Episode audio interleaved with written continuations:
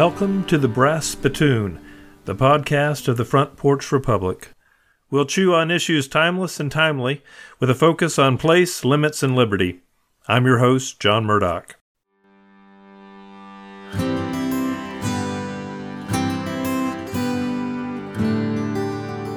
Today, Charles Chuck Marohn joins us on the porch to talk about his latest book, Confessions of a Recovering Engineer, and his work for Strong Towns. We'll discuss the driving forces behind our current transportation system and what is needed for improvement. So, pull off the interstate of life and pull up a chair for a fascinating conversation about the ways we all get around.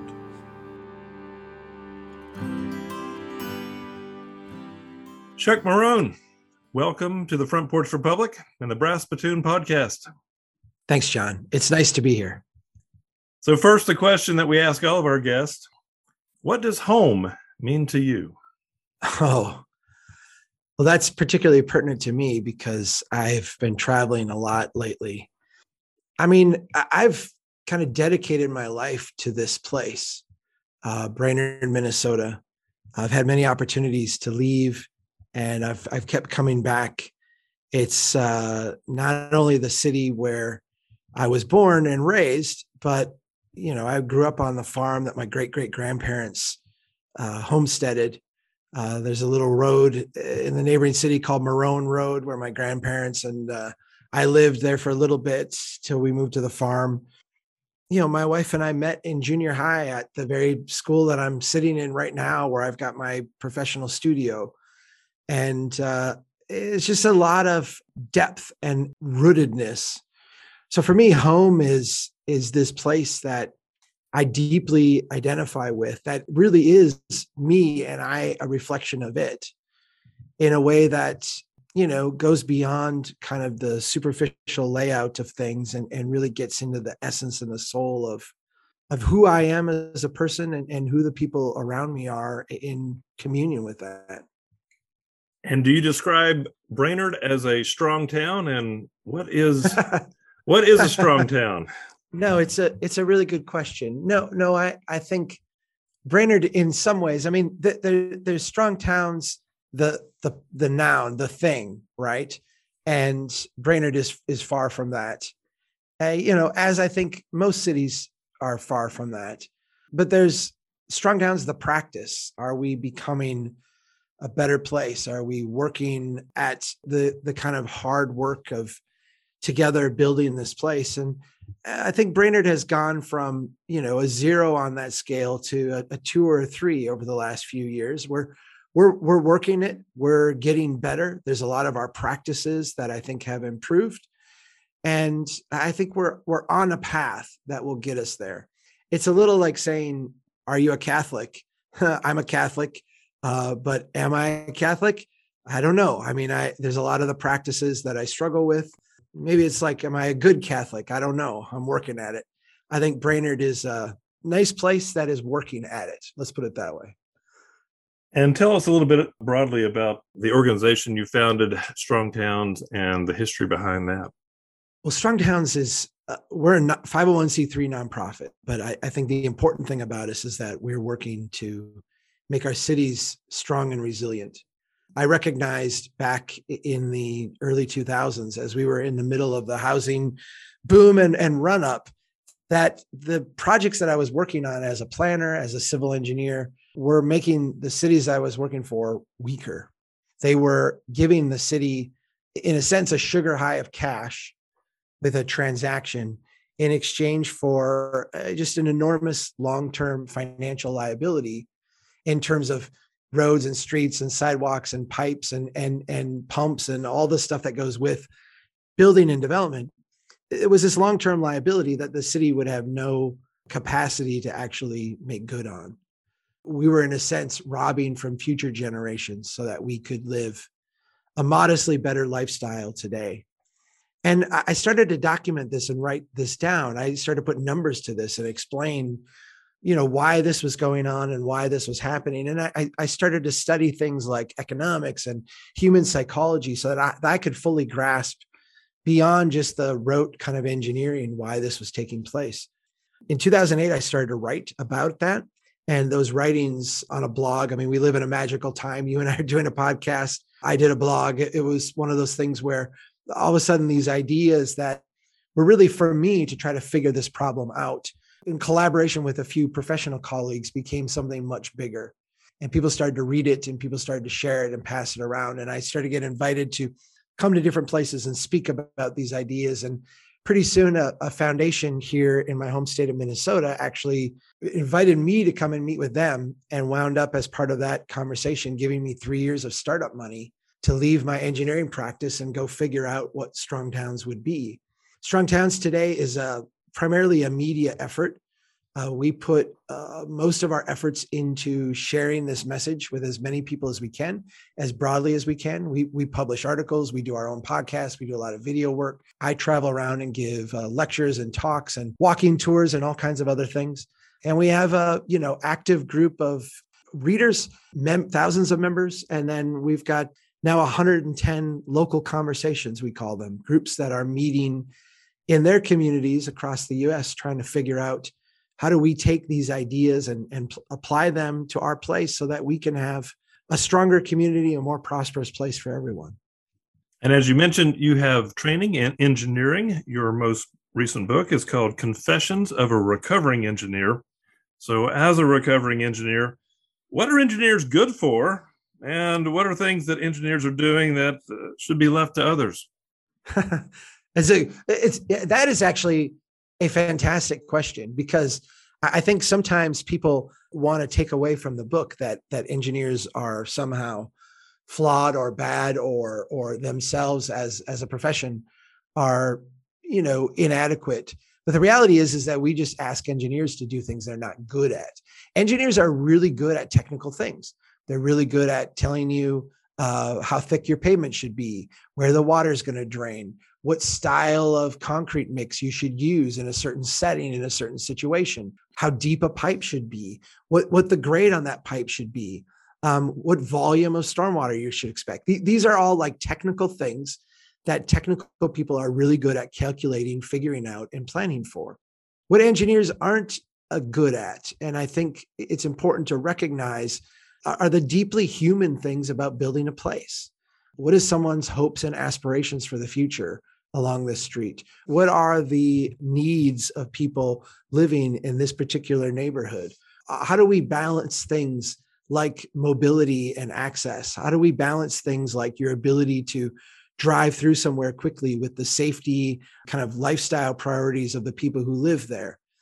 These are more abstract things that engineers can put in a paradigm of you know transportation and kind of plow through uh, but really do a disservice to. And, uh, you know, these are the deep things that make us human. And when we're talking about our cities, when we're talking about places where we live, when we're talking about human habitat, those are the things that we need to prioritize. And those are the things that we should never give to an engineer to, in a sense, work their craft on. And you open your book, your most recent book, which is focused largely on transportation issues with a sketch of a engineer uh, bringing the good news, the gospel of a new road to a somewhat skeptical local resident. As I was reading that, I, I had thoughts of the old Saturday Night Live sketch with Steve Martin asking, "Now who's the barber?" Right. right if you remember that. Uh, yeah. What are some of the things you had to do when you were in that role that you now look back on and and hang your head over? This was one of the kind of early things at Strong Towns that were a, a real breakthrough for me. I had, uh, when I first started writing for Strong Towns, I was running my own practice. I had an engineering planning firm here in central Minnesota. And I had spent the week, it was, I remember Monday, Tuesday, Wednesday, and Thursday. It was four different times. I was on different projects and different meetings, and I was working with an engineer, and I was in the role of planner. And the engineer was saying things that were just patently absurd, just very frustrating. Despite conversations, despite ongoing dialogue, I was not able to move the needle on any of them very much. And so I got to the office on a Thursday night, and I'm a night person, so I I tend to get a lot of momentum and, and do a lot of my writing at night. I sat down and there was this uh, program called Xtranormal that allowed you to create dialogues between like animatronic bears. So it's like cartoon bears having this conversation.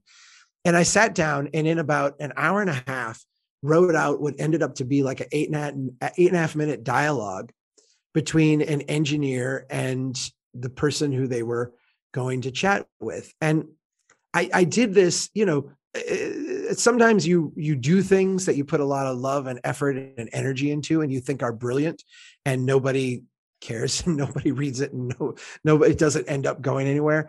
And then sometimes you throw something together in just a fit of uh, of you know confusion and it winds up to look like sheer brilliance. And and this is one of those things because when you listen to this conversation the engineer and the person like talk themselves in circles. The, the whole time the engineer is explaining in a very earnest engineering way we have to widen this road. Why? Because there'll be more traffic. Well why will there be more traffic? Because we're widening the road.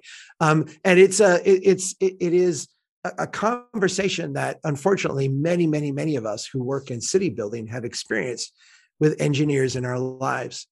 When i started this book i took that conversation and I, I didn't want to write this book as someone who was looking down on a profession outside of it. I wanted to uh, make sure that the reader understood that I was in the profession, that I had at one point in my career believed these things, had spoken these words, and that the words came very natural to me because they were part of a past former set of beliefs.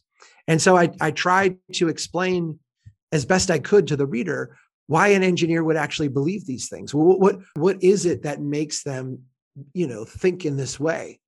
My mom called me up after reading that introductory chapter and she said, Chucky, I didn't really think you sounded like a very nice person there. And then I got to the end of the chapter and realized that you were, she didn't use the word repenting. I can't remember the word she used, but you know, you were a changed man. And, and uh, I'm like, well, thanks, mom. That was the, that's very good validation there. I, I think it's important for us to remember that engineers are good, decent people who uh, work in a profession that has its own doctrine, its own dogma, its own hero stories, and its own, you know, methodologies. And when you become an engineer, you are brought into that religion in some ways. You know, there's a four year apprenticeship you do before you can get your license. That is a, a, time when all of these things are, are brought to you and delivered to you, and, and kind of uh, you're asked to believe them all. I wanted people to see the humanity in that because the rest of the book is is really hard on engineers and the engineering profession. And engineers seem to have a need for speed. So, what are some yeah. of the downsides of building this highway to the danger zone? Yeah, I, I think it's important to recognize that at the end of World War II, as we were embarking on this project of, of building a new America and, and transforming a continent around a new set of ideas, the the central insight of that was that increased mobility would create increased prosperity. If you could get to more places, you had more employment opportunities, you had more consumption opportunities, people had more options to sell you things. And so, embedded in the early days of the traffic engineering profession, which really is a profession that was born out of you know the uh, the creation of the automobile it's less the traffic engineering profession as a sub set of engineering is a very young, young profession with practices that were developed in those first decades, you know, around World War II. The key kind of thing that came out of that was mobility. If we can increase mobility, we increase prosperity. Mobility is a function of the speed you can drive and the volume of vehicles we can move. And so, what you see embedded in every engineering design, every approach, whether it's for your little street in front of your place or for the interstate that connects you to, you know, a neighboring community, engineers begin the design process with speed and volume of traffic. How fast can we move a set amount of cars?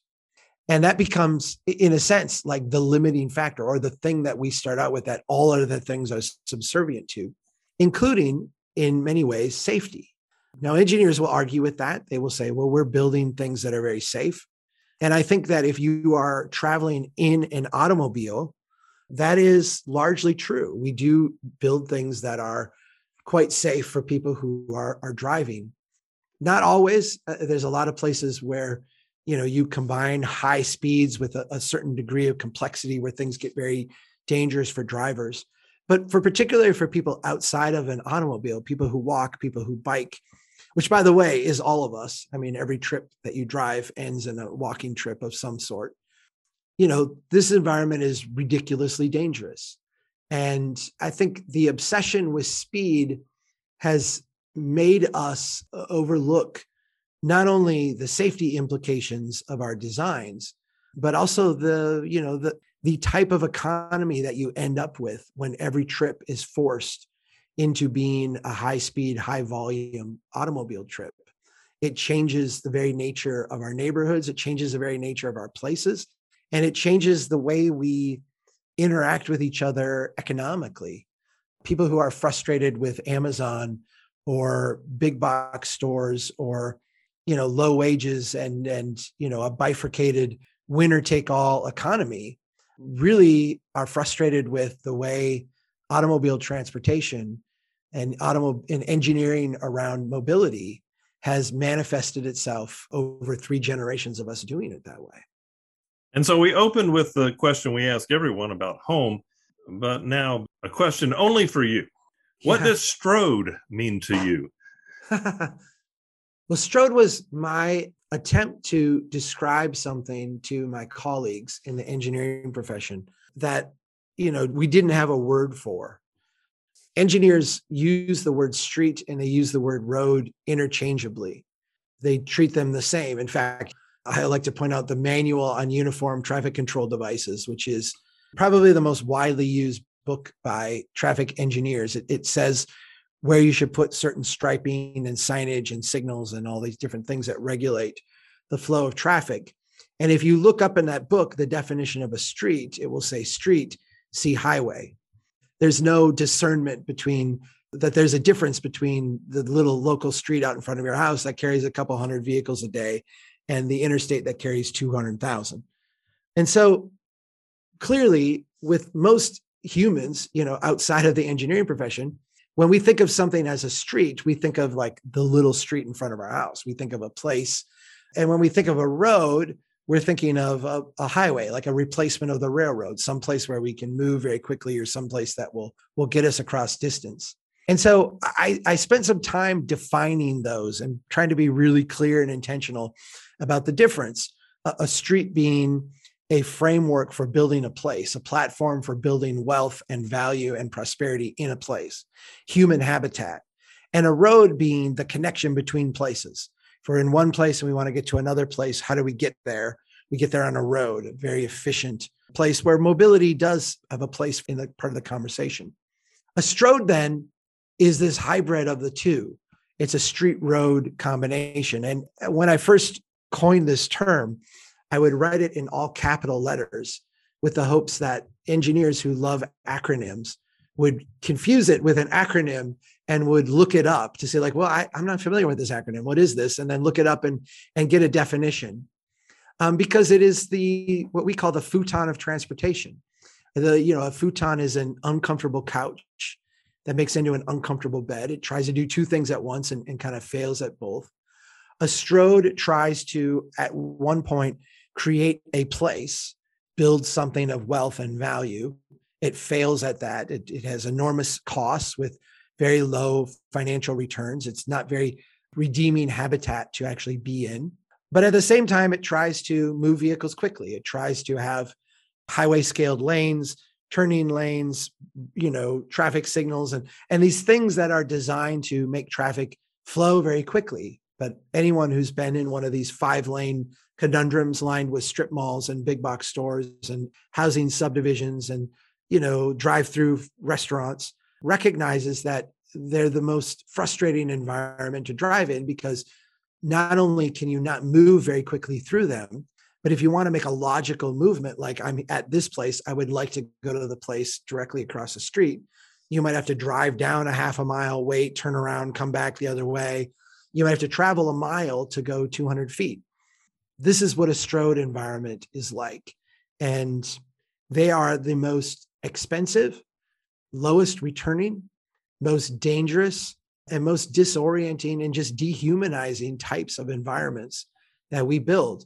And they're ubiquitous across the country. All of our cities have these types of places. And I live near one of those types of places. My neighborhood is near a Stroad called Overland Road. And I'm enough of a tree hugger that I sometimes try to walk it. You mentioned that it's difficult to drive in. Also, not a not a very pedestrian friendly environment either. I've been almost run over two or three times. The drivers aren't expecting people, even though there's sidewalks built. There's things like that. They're crosswalks, but they're rarely used, and uh, it's a dangerous place. And you you share some tragic stories, at least one tragic story of a family trying to get to the library or come from the library, yeah. and and just how these stroads build in incentives that are problematic and can be deadly. Could you tell us a little bit about that? Yeah. And you you know, your experience of the place not being safe to walk is is again a common experience.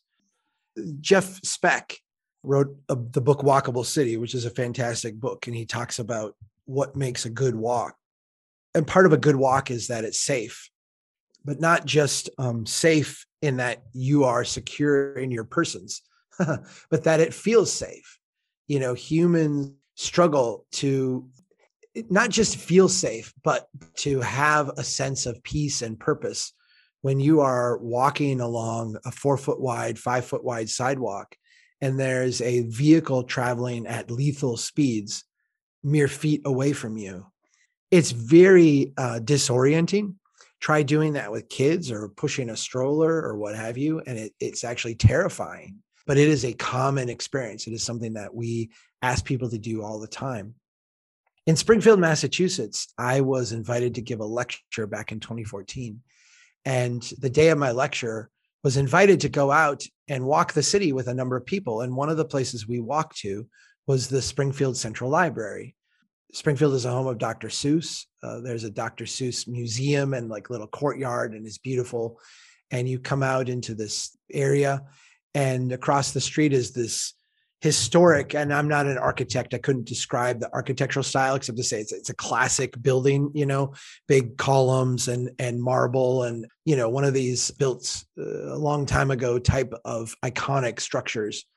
And that's their central library. It's in the middle of a very poor neighborhood in a very poor city but it is one of those things and I, I think in the true spirit of what a community library is there's a little dr seuss wing to it you know people of of all ages and all demographic backgrounds and all uh, degrees of wealth can go there and improve themselves read books learn partake in the things that go on. And, and that's a very beautiful thing and a very important thing for this neighborhood. But the problem with the central library is that out in front of it the street the little street that existed there has been transformed into one of these stroads a high capacity commuter route from the outskirts of town into the middle of city. And when you look at the design of this and go back through the record, which I've done now, everything about this design focuses on the engineering terms of around mobility. They describe wanting to meet a certain level of service, which is a way we describe the ability of traffic to flow quickly. They want to have plenty width in the lanes so that drivers will have you know free flowing conditions very safe for drivers. But when you stood there and looked at the library all kinds of people crossed right in front of the library. They would walk out the front door of the library and they needed to get to the other side of the street. And instead of walking a long walk to the right or a long walk to the left waiting for permission at a signal walking across they would do the very human and very logical thing which is to just walk across the street we sat and watched lots of people do this and it was really really dangerous like really dangerous. That night i gave a lecture in the city and when i got back to my room uh, i had the tv on right where i had been earlier that day a mom taking her daughter and her niece home from spending the evening at the library had gotten hit by a vehicle driving on state street The mother and the niece were injured, brought to the hospital. But the little girl, Destiny Gonzalez, who was the, the age of my daughters at the time, was struck and killed. She died. And she died, we could say she died because a driver made a mistake. We she say she died because they shouldn't have crossed there. They should have walked down to the crossing. All of these things are, are knowable and predictable and, and routine along the street. She died because this engineering was a mismatch between this site and this place. And so I wrote about that and I talked about that. And at the time I wrote about it, some people in the neighborhood had been demanding changes on this street. The city had been unwilling to make those changes. They had, you know, done all the things that activists do from petitions to protests to demonstrations to all, all these different things. Over the years, multiple people have been hit, struck on this street. Multiple people have been killed along this street.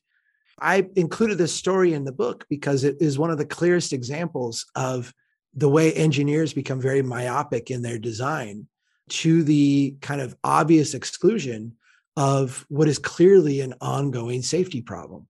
When the book came out last September, I started my book tour in Springfield and had this conversation again with that community. And, I've been part of an ongoing dialogue there to try to get this fixed.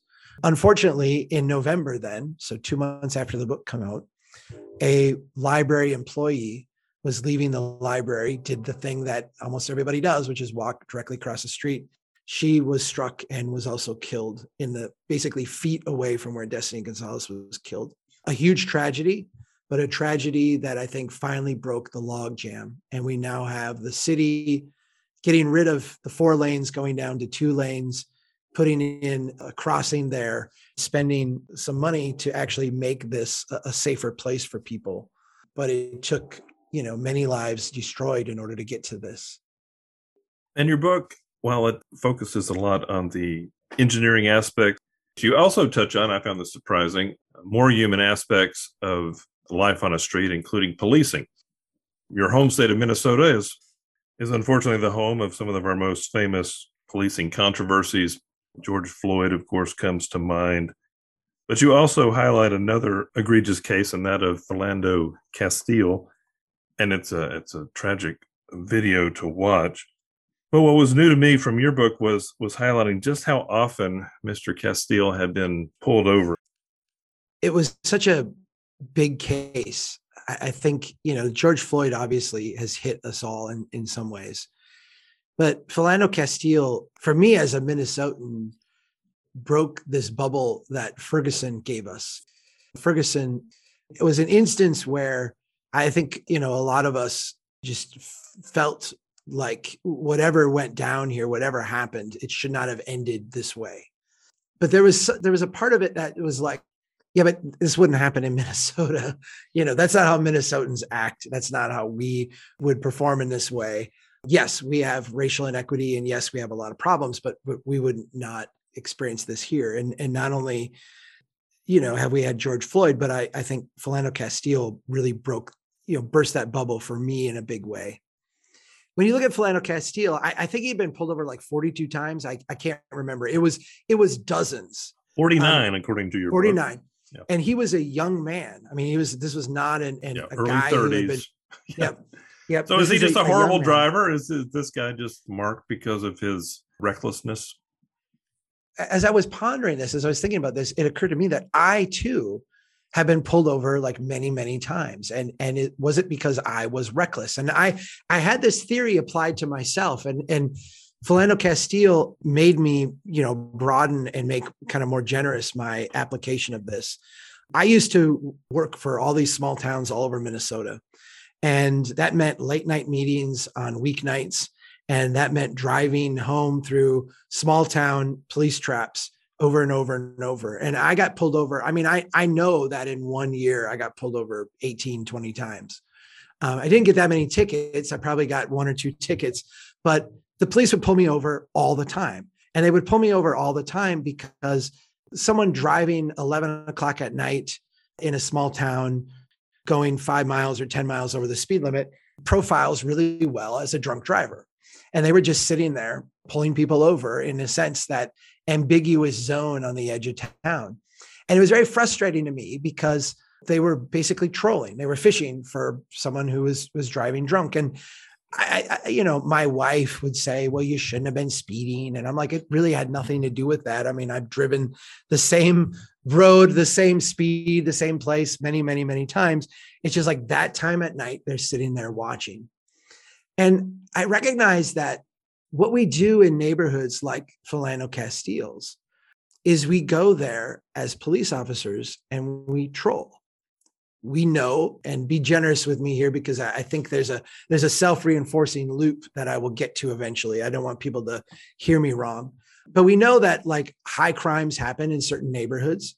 Certain neighborhoods have higher rates of whatever you're fishing for, drug use, homicide, gun, whatever. Uh, you know, whatever that is, uh, we statistically see higher rates of that. And so when we go out to these areas and we just use the investigatory traffic stop, is what it's called, the, the idea that I will watch around for people doing minor traffic infractions and I will pull them over as a pretext to doing that. I can use that as a way to make contact with people and essentially fish, troll for things. Now, in this case, the officer thought that because of uh, Philando Castile's, the shape of his nose, which I don't ask me to explain this, how you would pick that out to someone driving by you or what have you, felt that he was a suspect in a, a different crime that had happened in the neighborhood. And so he followed him. And of course, if any police officer follows any person for any amount of time, they will be able to identify something that they are violating in traffic laws that gives them a pretext to pull them over. And in this case, I can't even remember what it was. Castile had been pulled over for having his windows too tinted, having his license plate like not exactly affixed right, having a tail light out, all these things that are like not life threatening. But he had been pulled over for these things as a pretext to like investigate what was going on. And when the officer went up, he was kind of primed to think this guy was a suspect. And so he had his weapon ready to go. And when Castile turned around, to reach to his back pocket for his license, he shot him. He came to the conclusion that he was reaching for a weapon and he preemptively shot him. These kind of things, let's not take the the shooting, let's back up and take the traffic part. This kind of thing is standard part of policing. The idea that we would go into quote unquote high crime neighborhoods and do these investigatory stops using violations of traffic law as the pretext for making that stop. In terms of my book, I'm not an expert on the social justice aspects of this. I'm not an expert on the racial implications of this. As any human, I- am disturbed by people being shot and killed. As any Minnesotan, I think I'm disturbed by these things happening in my state. But what I am an expert on is traffic and the reason we have traffic laws. And I'm going to just say two things that are related to this that are important. Number one, everybody breaks traffic laws all the time. Our streets are actually designed in a way that facilitates the continual breaking of routine traffic laws.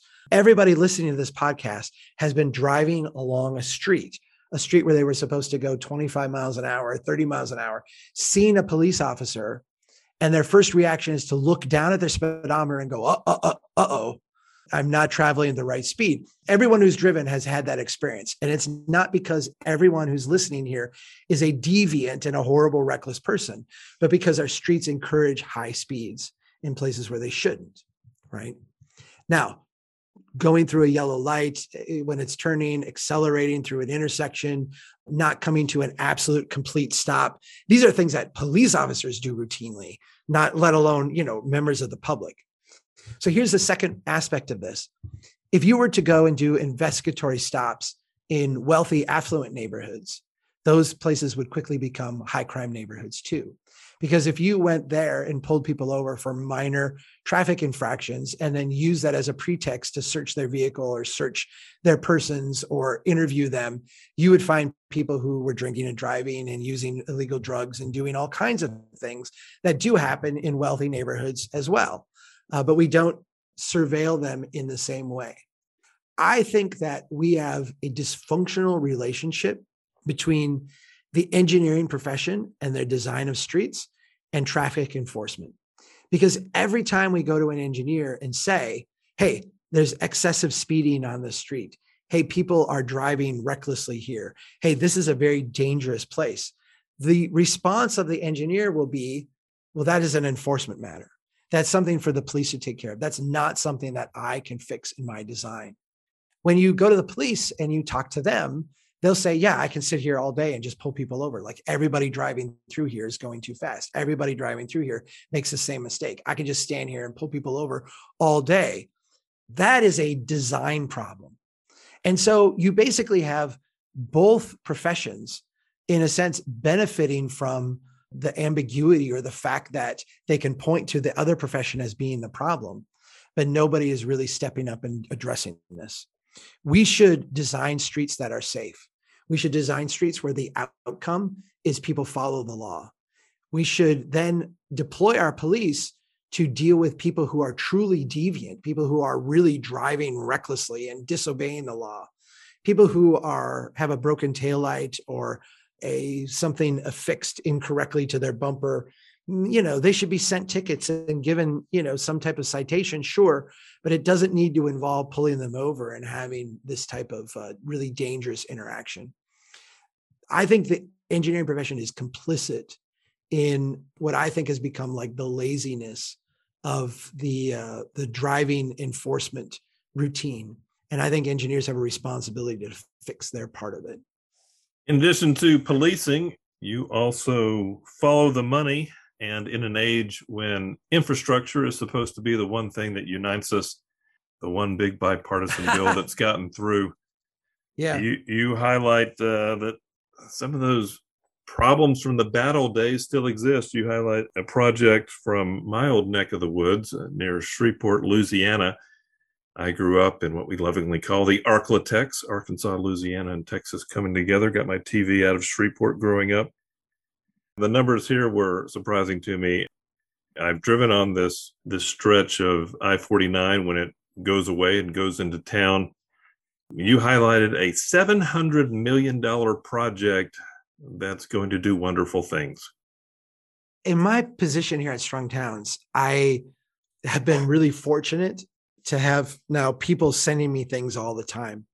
It's tough to discern sometimes what is a story and what is not, what is worth my attention and what is not. And I I know I fail in that a lot and I'm sure there's things people send me that I don't pay attention to that I should.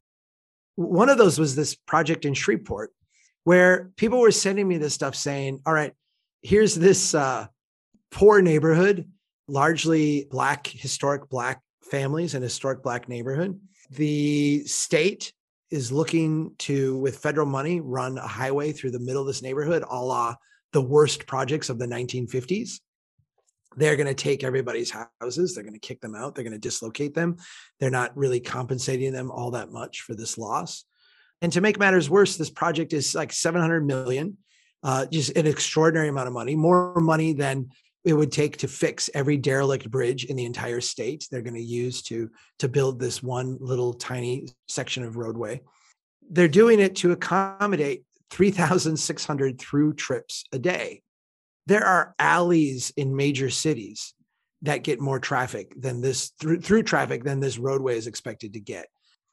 For a state that uh, you know has a multi-billion dollar backlog of road maintenance i dismiss this I said, "There's there's no way." The, the, people who are sending this to me are zealous advocates, and they're not giving me an honest representation of this picture. But then I wound up in Shreveport, and I was invited to visit this neighborhood. Not only is all of that true, but it's even worse than that. I met the beautiful people in Allendale, people who, in response to this sort of Damocles hanging over their head, for decades, this highway has been scheduled to go through here, and it's driven down property values. It's made it so nobody wants to uh, to buy their homes.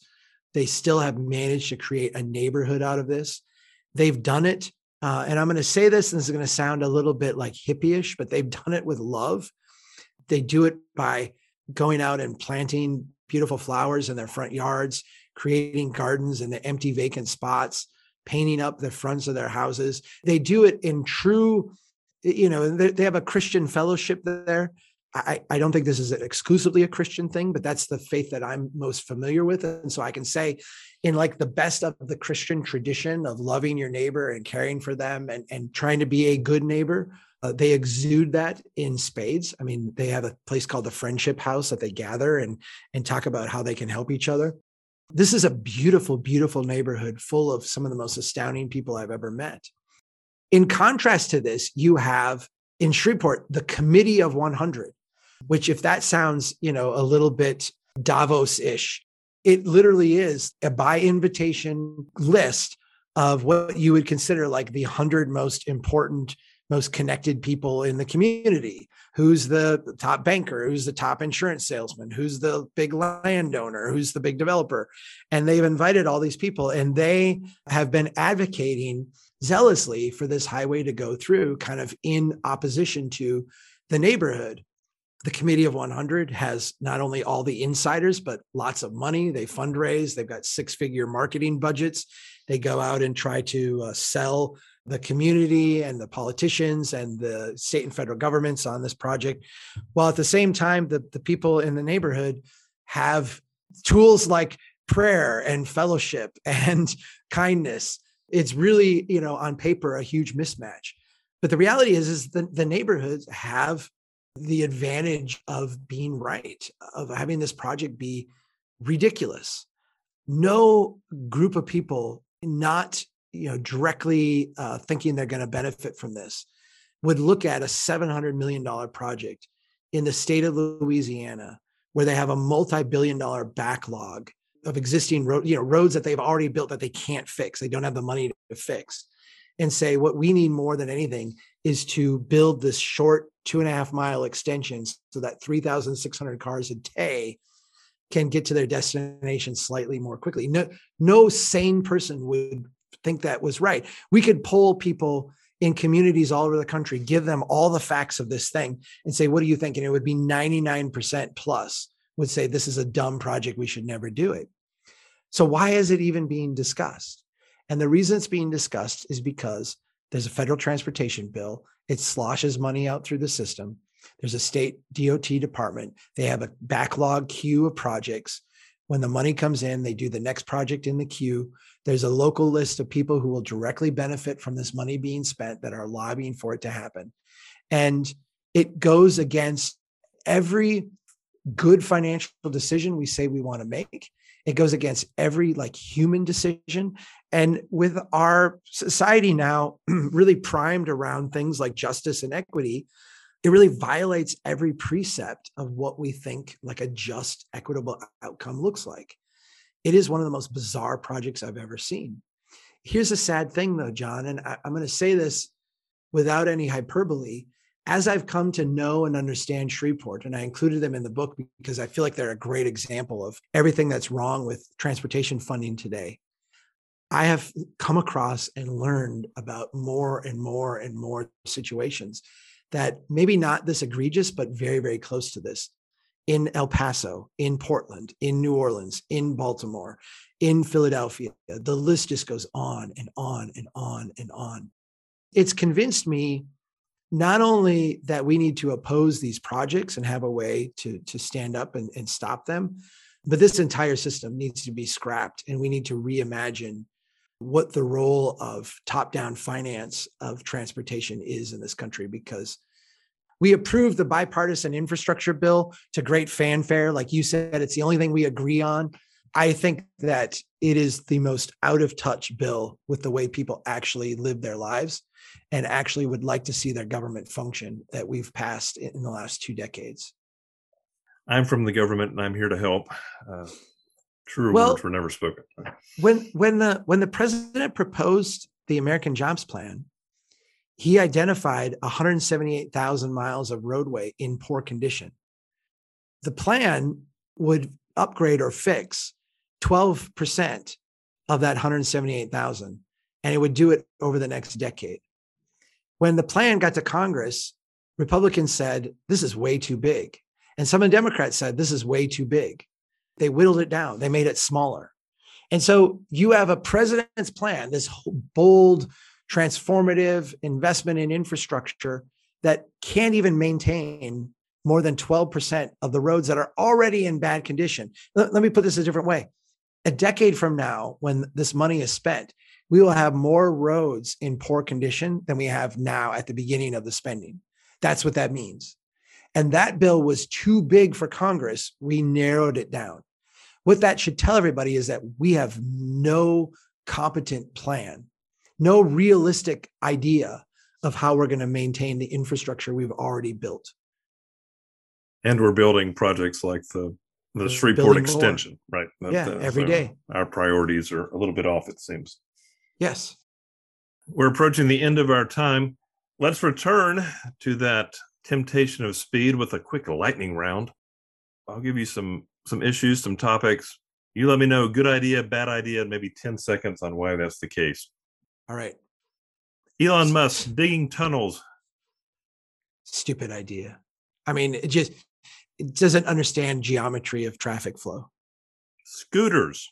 They're everywhere. Love love scooters. We need to be good neighbors to each other and be respectful of each other, but it's a great idea. High speed rail.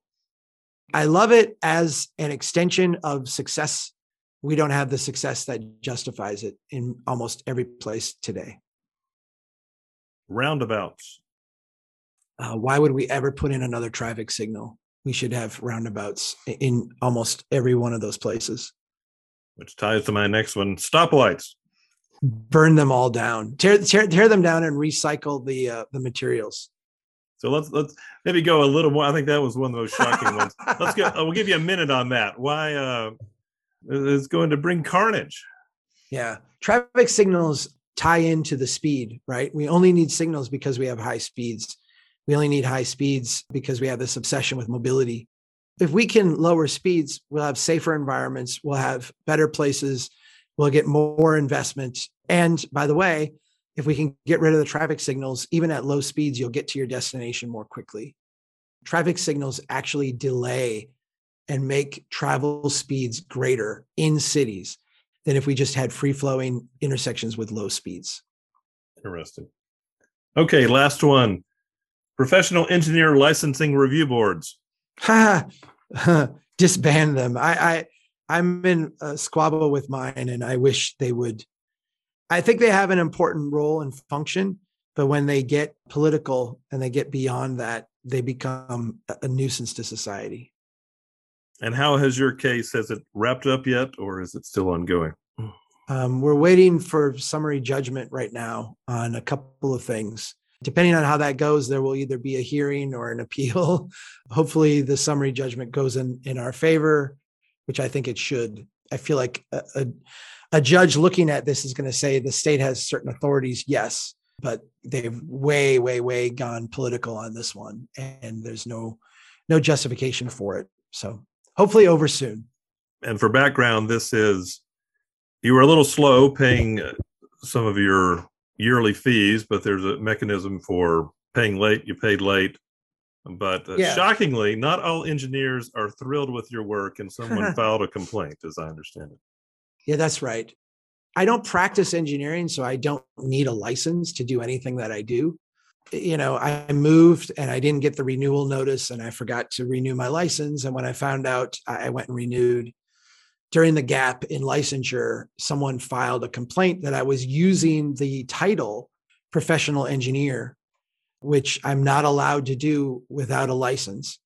I was fully qualified to do it. I just hadn't filed the paperwork renewal. I agreed. I said I would pay a fine. The board of licensure wants me to, in addition to paying a fine, uh, they wanted to censure me. They want uh, me to agree that I misled the public, that I lied, that I was dishonest, that I committed a, a fraud uh, on them uh, and on uh, the public by, you know, using this title when my paperwork wasn't current. It's really a bizarre case. And I think, you know, reasonable people would have resolved it very, very quickly. Again, it, it kind of shames me being from Minnesota that this is a Minnesota licensing board because I would like to think that we are a state of reasonable people. you know, but as Garrison Keillor said, uh, you know, only half of us are above average or something like that. the barbers strike back, uh, right? How dare you yeah. point out flaws in the system? Tell us, how do people find Strong Towns? What can they find there? And why should they find it? Strong Towns, my blog turned into a full site where we publish three articles every weekday. Uh, we've got three different podcast streams. Uh, we've got a lot of video courses you can take. We do events all over the country. You can get plugged into all of that at strongtowns.org. Plug in wherever you you want. Most of our stuff is Creative Commons licensed, so it's free to use and distribute. And and uh, you know, we just tell people take our stuff and, and use it for good in your place. That's what we're hoping people do with it. Chuck Marohn with Strong Towns, the author of Confessions of a Recovering Engineer. So great to have you today. John, it's been great to uh, to spend time with you to start the day off like this. I always uh, it's early in the morning when we're recording this. Not super early, early for me. I'm not a morning person. It's always fun to get into the office and have a a good conversation like this to get your brain flowing and and things uh, ready to kick off a day. So thanks so much for what you do, and I love Front Porch Republic. So thanks for the podcast. Well, thank you. We're glad you're here. Drive safe, walk safe Take care. Likewise, friend. Take care. Our thanks again to Chuck Marohn. Get more Chuck at strongtowns.org. And until next time, thanks for pulling up a chair.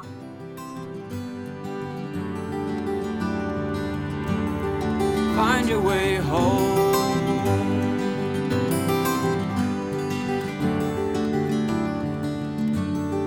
Find your